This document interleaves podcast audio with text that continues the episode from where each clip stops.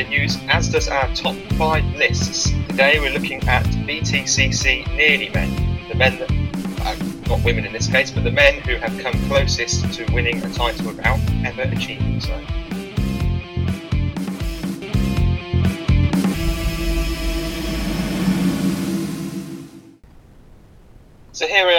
podcast number three of our top five series. Sam, how are you? Uh, I'm good, thanks. Uh, struggling through work at the moment because everyone seems to be posting everything to everyone possible. Um, just a note, I'm a postman, and uh, yeah, it's it's tough going at the moment. Much much much harder than your work at the moment. Well, that is the bonus of an office job. There is always Netflix not too far away. How have you found this week's uh, topic? The top five nearly men in the touring cars who have not quite won a championship and perhaps they should have done, uh, come close, or should have done by now. Well, there, there, there are a lot to choose from, put it that way. Um, and it was difficult at first for me just to narrow them down to five, but then we, we came up with the idea that we'll make sure it's people that are pretty much not, haven't got a chance of winning it again, um, which we've nearly step, stuck to. I Um, was going to say that could be quite controversial on one of mine in particular. But, uh, Yes. Um, but yeah, so leaving out people like Dan Cammish, Tom Ingram, because they are so young in the sport and have so much ahead of them. Um, yeah, those drivers that are past their peak or retired, um, got got a few memories rolling in there as well. Yeah. Um, but yeah, I found it okay. It was, it was more difficult to put them in order actually. yeah, I found it quite difficult to order it. There's a the top three for me could have probably been separated or put in any particular order. Actually, the, uh, the four or five place was much easier to place. Yeah. Well, shall we go from five to three, each Yep. of us, um, and explain why we've got who where? Go on then, number five for you. Number five is a driver who's back in the series this season, um, although you probably potentially think his chance at glory has gone. Uh, without writing off too soon, it's a certain Matt Jackson. Oh yes. So, some stats for you. 31 wins in the series. That's more than AJ and Giovanardi, both champions. Yep. 334 starts and runner-up in 2008. In that year, he had an almost unbeatable BMW, uh, losing out to Vectra of Giovanardi, and more so losing out on consistency rather than car performance. Yeah. Uh, since then, he's struggled to build on this uh, due to both monetary issues and some bad blood, shall we say, in the paddock. Uh, and whilst Matt is certainly a phenomenal racer, you look at his win stats, where he is in the win table, and just how good that BMW was in that era. You can't help but feel that he A should have probably won a championship that year, and B it's going to be difficult to get close to that again. He couldn't really replicate the same uh, form at Team Aon. Um, he then had a hiatus on the touring cars due to uh, certain paddock issues, should we say. Um, and it's difficult to see how he gets to the chance he had in 2008, where he led the championship for a long time, and then a few errors. I remember Croft went straight off at the first corner in the wet after the race resumed, after a red flag. Um, it's difficult to see where or how he, he's at the top of the field again. Yeah, I think it's great to see him back because, as we all know, he is a very quick racer, as proven by his win record. He's had five pole positions as well. Um, Yep. And yeah, he- actually made his debut in the sport all the way back in 2001, but it was a very fleeting debut, wasn't it? Um, yes, it was, yeah. and then came to more more into the limelight when he won the SEAT Cupra Championship in 2006. Now, coming in with that sort of pedigree with the SEATs as they were at the time, you thought he would possibly actually have some success going into a SEAT. But as you say, that BMW was phenomenal, Yes, it was. and he he he was so comfortable with it as well. Um, I I can't remember what year it was. I think it must have been either 2007 or 2008. Um, me and my mum were lucky enough to go down to Brands Hatch for the final round of the season and get to be VIP guests of him, um, courtesy of mum voting on some competition during the during the year of Matt Jackson's performance from a race at Snetterton, where he came from almost the back of the field to get onto the podium, I think, and that sort of it, it showed his fighting spirit. Um, but yeah, I, his time in the touring cars was cut short. Um, as you say, bad blood was there, and um, he's. Mm, it'll be interesting to see how he does alongside Plato. Been alongside Plato before this year. Yep. Um, yep, the Cruzes. And it will be interesting to see how he adapts to that Astra. Not rear wheel drive. No, no. Similar shape to the Force that he struggled so much with as well. Yep. Um, as I say, without writing him off already, the season not even turned a wheel yet, you do look at his stats today and think that perhaps the chance has been been and gone, albeit he was up against a, a fantastic champion in Giovanardi.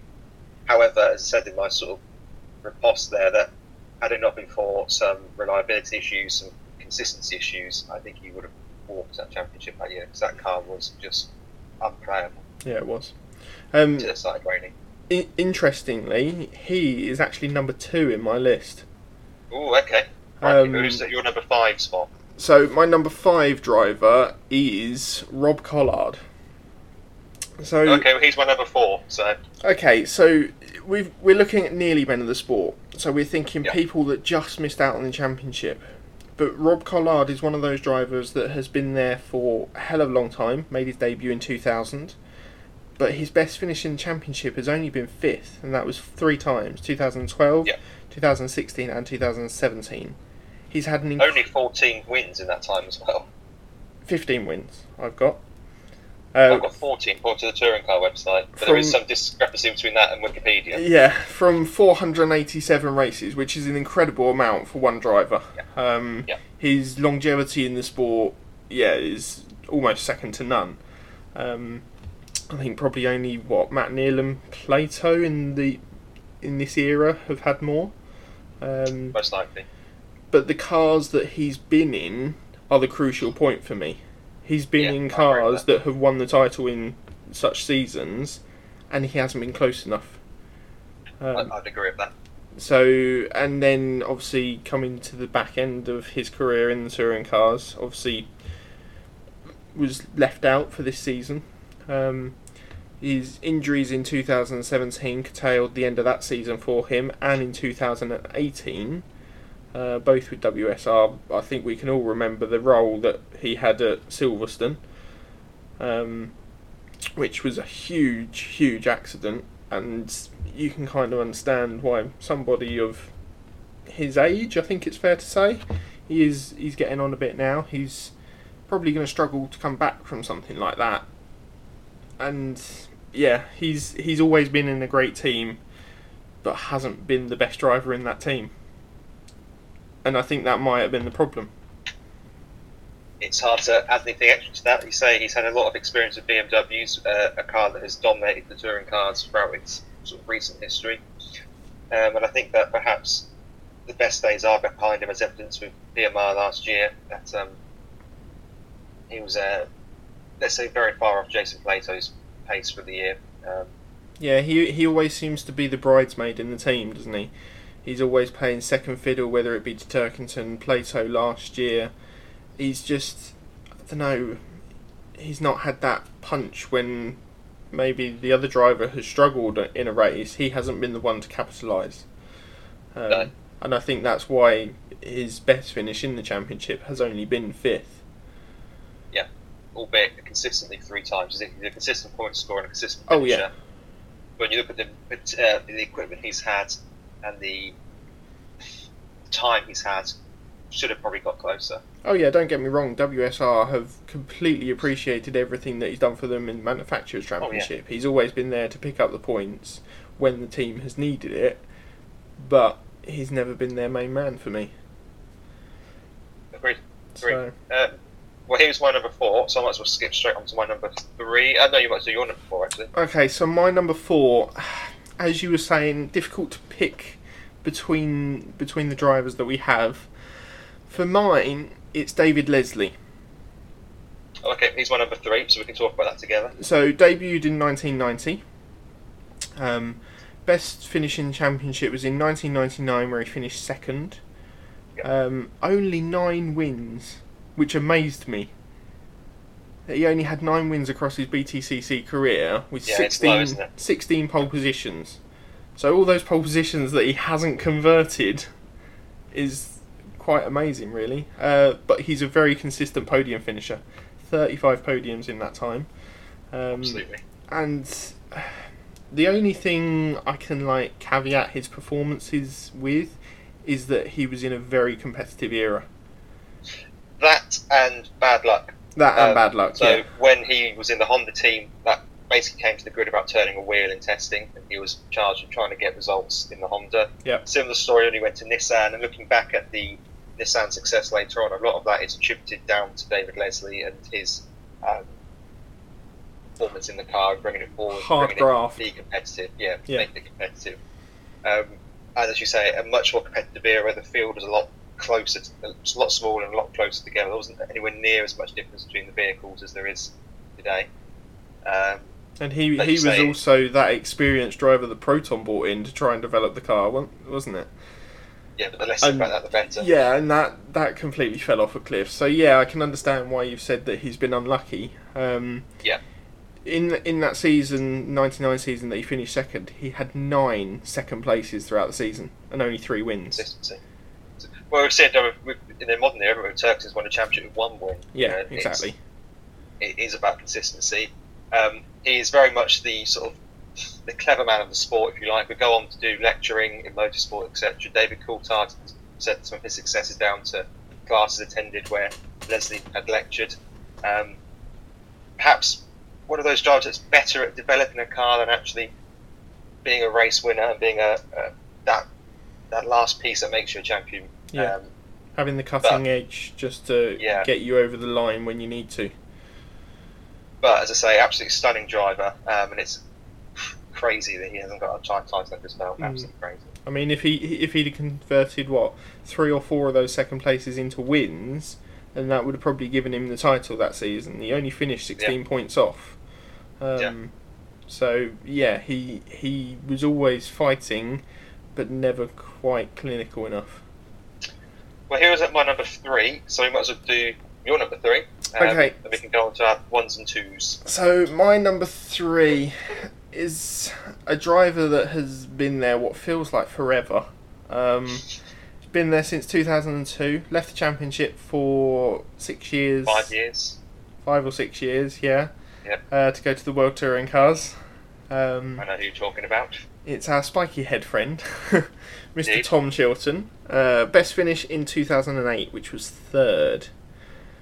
And yeah, he's he's always been that driver that was like, ugh, nearly there. He's he's had good cars. Um, he's had 14 wins across his touring car career, 10 pole positions. But in when he went to the World Touring Cars, his best finish in the championship there was also third. He's just never quite pushed it up to that top level that's needed to take the championship sort of like ball by the horns and really go and run with it. Um, so yeah, he's had many ups and downs throughout the years in the championships as well. He hasn't been that consistent driver that some of these guys have. But I mean, he's my number two, so I might as well talk about him here rather than go go over old ground again in a moment. Um, you look at the, the equipment he's had underneath him. He had the best in the business really with the VXR. He was Yeah. in the VXR Astra and then the Vectra. Uh, a car that Giovanardi would take to the title. Yep. Uh, you know, in only his second season in the sport. Uh, he went to Halfords, albeit they were in slightly tran- slight transition at the time. Uh, Matt Neal, Matt Matt Neal had just left. Yeah. but still a very good car. Uh, he didn't overly set the world on fire there.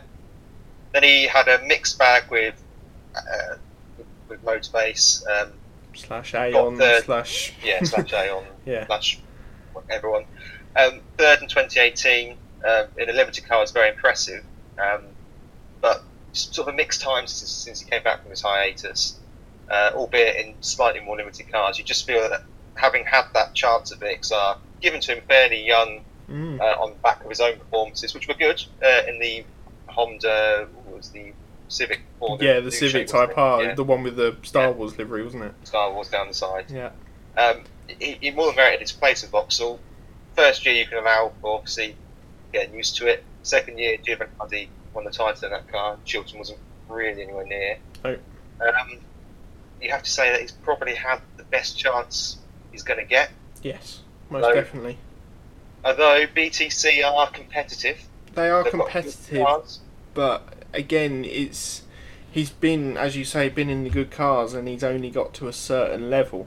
And if that's the limit of his abilities, then it doesn't really matter how good the car is if you haven't got that clinical touch and that racer's instinct to go and push when you need to push and then hang back when it's necessary. Like our four-time British Touring Car champion Colin Turkington, who is almost a master of that, then he's not going to get close to a title for me.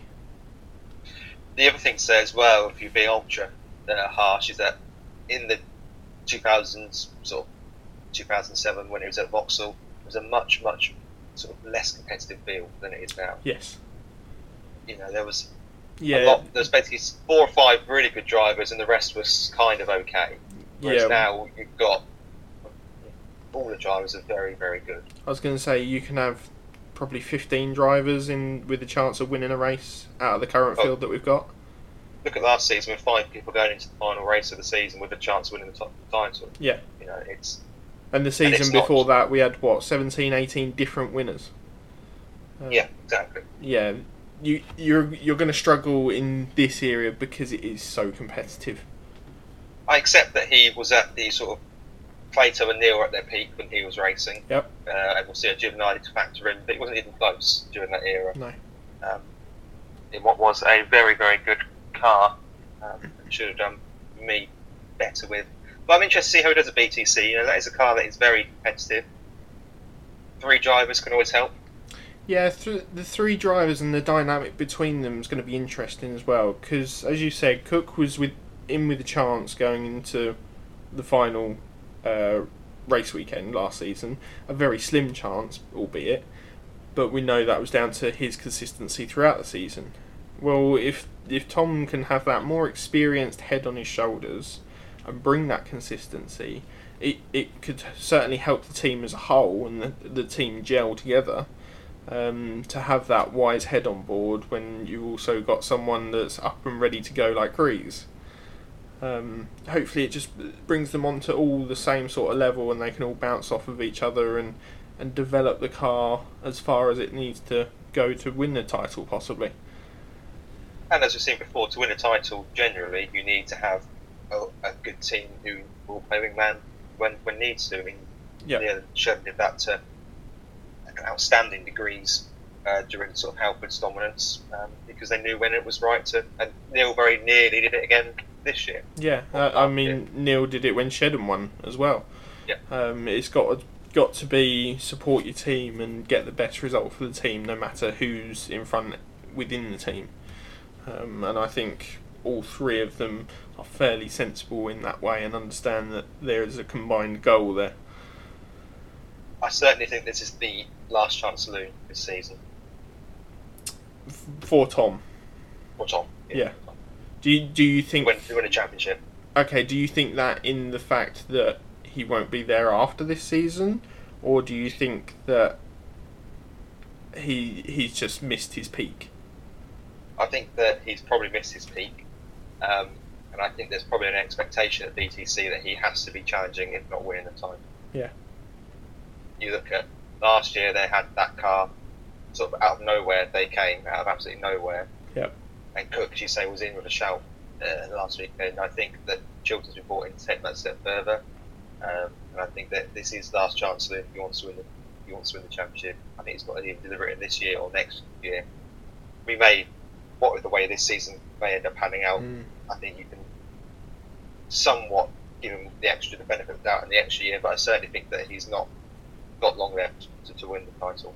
Yeah, It'll be interesting to see that when he does finally leave the sport, what he then goes on to do. Because obviously he's already dipped his toe with World Touring cars and been Yep. relatively successful with that.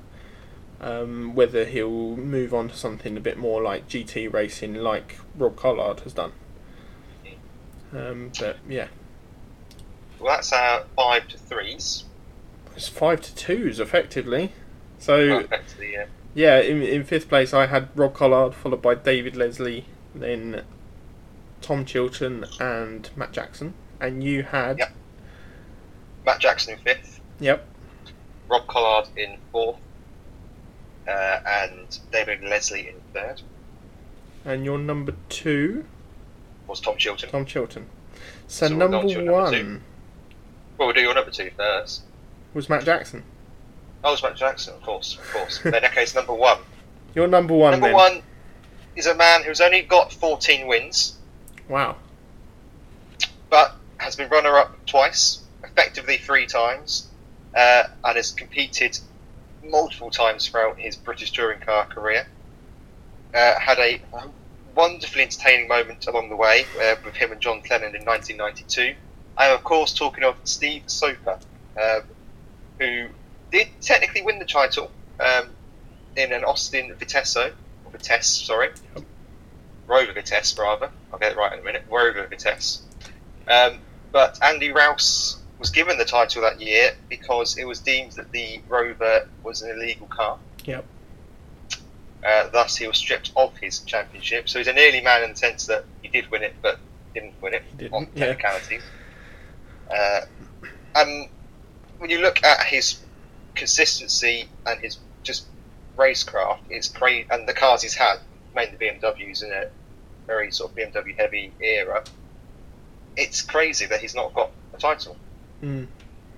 He, he's he's always tried to play the game, especially Yep. with Cleland, as you said, um, and obviously that wasn't really for his benefit in that moment. But obviously, if you, you scratch someone's back, you hope you get something back in return, and Yes. with that, you can argue that he's been very unlucky.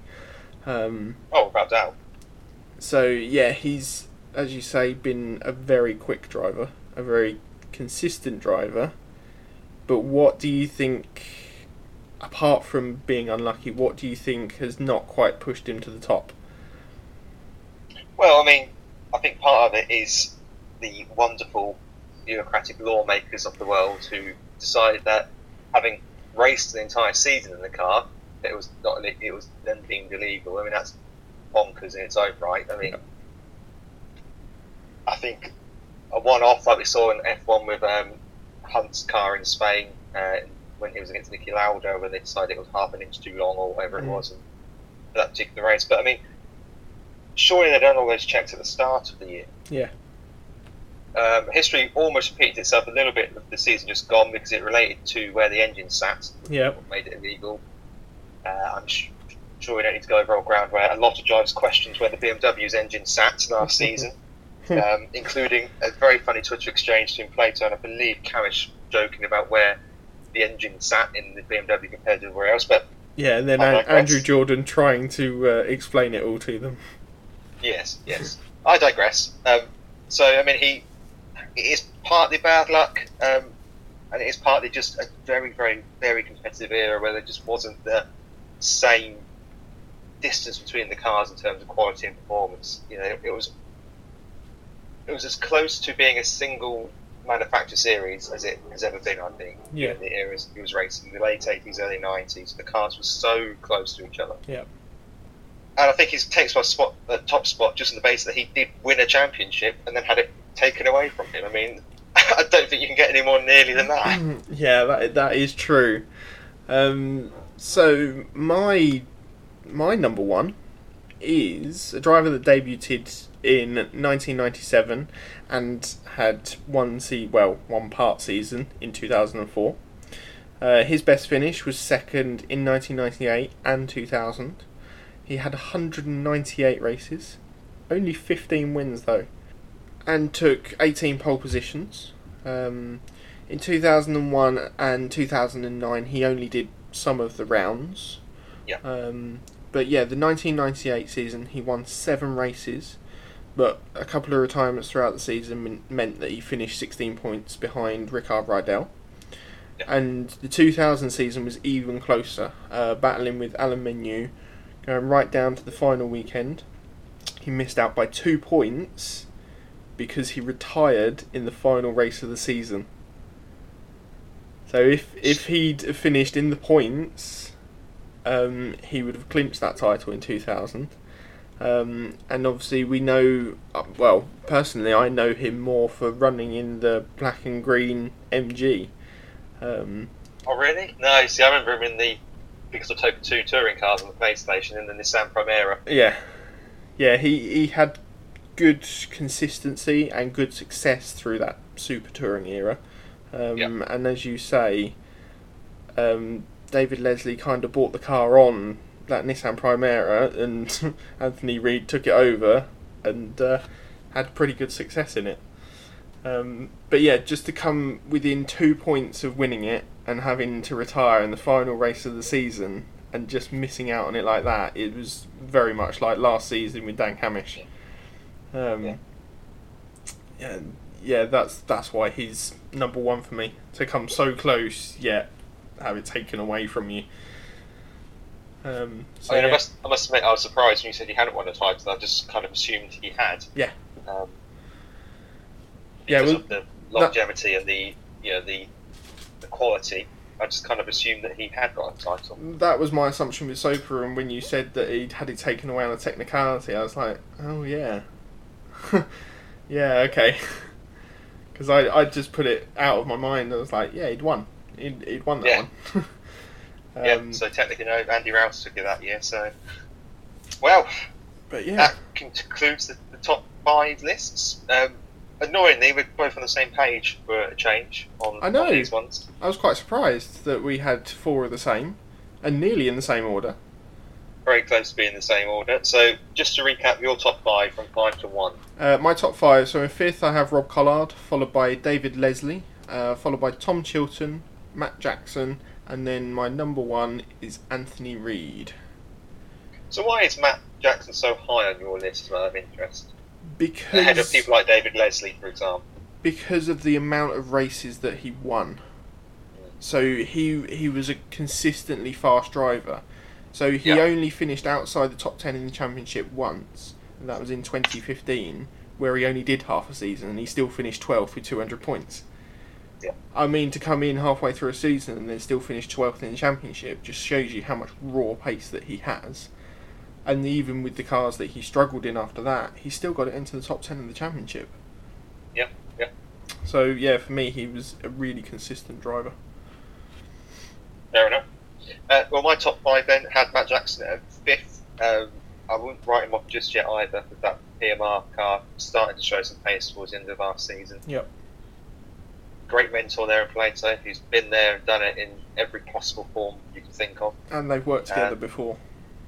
Yeah, and to good effect. Yeah. So, um, so I'm not entirely convinced his day has finished completely because I also think that should WSR want to replace Tom Oliphant in the future, Matt Jackson could be a perfect replacement Yep. there, given his history. But anyway, uh, so he's at number five. Number four is Rob Collard, who looks like he never will win a championship now, given the fact that his career in the touring cars is almost over. Yep. Uh, number three, David Leslie. Uh, number two, Tom Chilton, based on the machinery he had at his disposal. Uh, and at number one, Steve Soper. To have it taken off you, having won the championship, is about as close as you can get. Yeah, I mean, yeah, he's as close as you can get, really. There's no arguing with that. What's our next top five going to be, Sam? You can pick off the list for us. Oh, next top five. I think we I'll should go for best cars.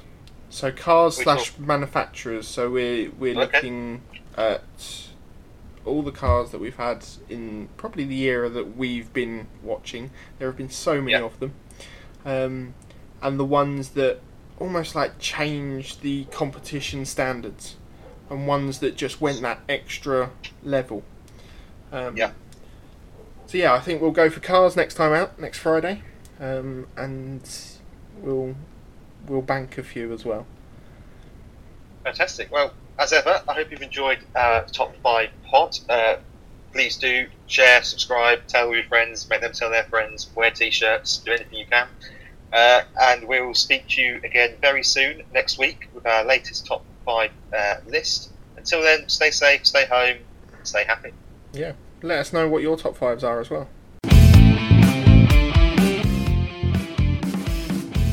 Remember to subscribe, follow, and also share our podcasts for more touring car updates. You can also find us on Instagram, Twitter, and Facebook by just searching for BTCP, British Touring Car Podcast, and you can also contact us there or on our email at btccpod at gmail.com.